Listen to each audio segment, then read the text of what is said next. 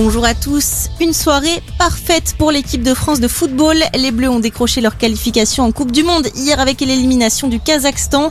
Une victoire écrasante, 8 buts à 0, dont un quadruplé de Mbappé et un doublé de Benzema devant un parc des Princes survolté. Une rencontre entamée par une minute de silence dans le stade en hommage aux victimes des attentats du 13 novembre 2015. Les excuses et les larmes aux yeux du président de la COP26, c'est sans aucun enthousiasme qu'Alok Sharma a présenté hier la déclaration finale du sommet pour le climat. Un accord conclu dans la douleur au terme de nombreux compromis.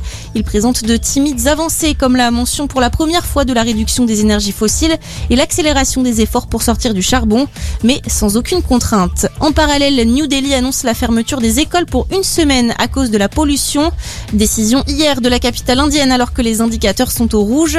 Une alerte sanitaire imminente avait été lancée vendredi face au niveau de pollution atmosphérique situé en zone sévère. Les habitants sont également invités à télétravailler autant que possible et les travaux de construction sont arrêtés durant 4 jours pour cesser les émissions polluantes. Une installation inédite en France, Médecins sans frontières a déployé hier à Briançon un dispositif habituellement réservé aux catastrophes naturelles ou aux zones de guerre. Une grande tente chauffée est mise en place jusqu'au printemps.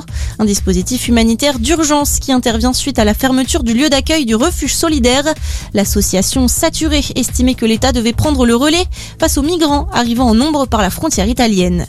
Un corps retrouvé à La Palma, dans le périmètre de sécurité du Cumbre Vieira. Le volcan en éruption depuis près de deux mois sur l'île des Canaries n'avait jusqu'ici fait aucun mort.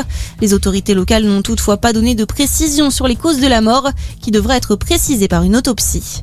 Et puis cette performance musicale au Venezuela, quelques 12 000 musiciens vénézuéliens ont interprété hier la marche slave de Tchaïkovski. Objectif, battre le record mondial Guinness du plus grand orchestre du monde. Bonne journée à tous.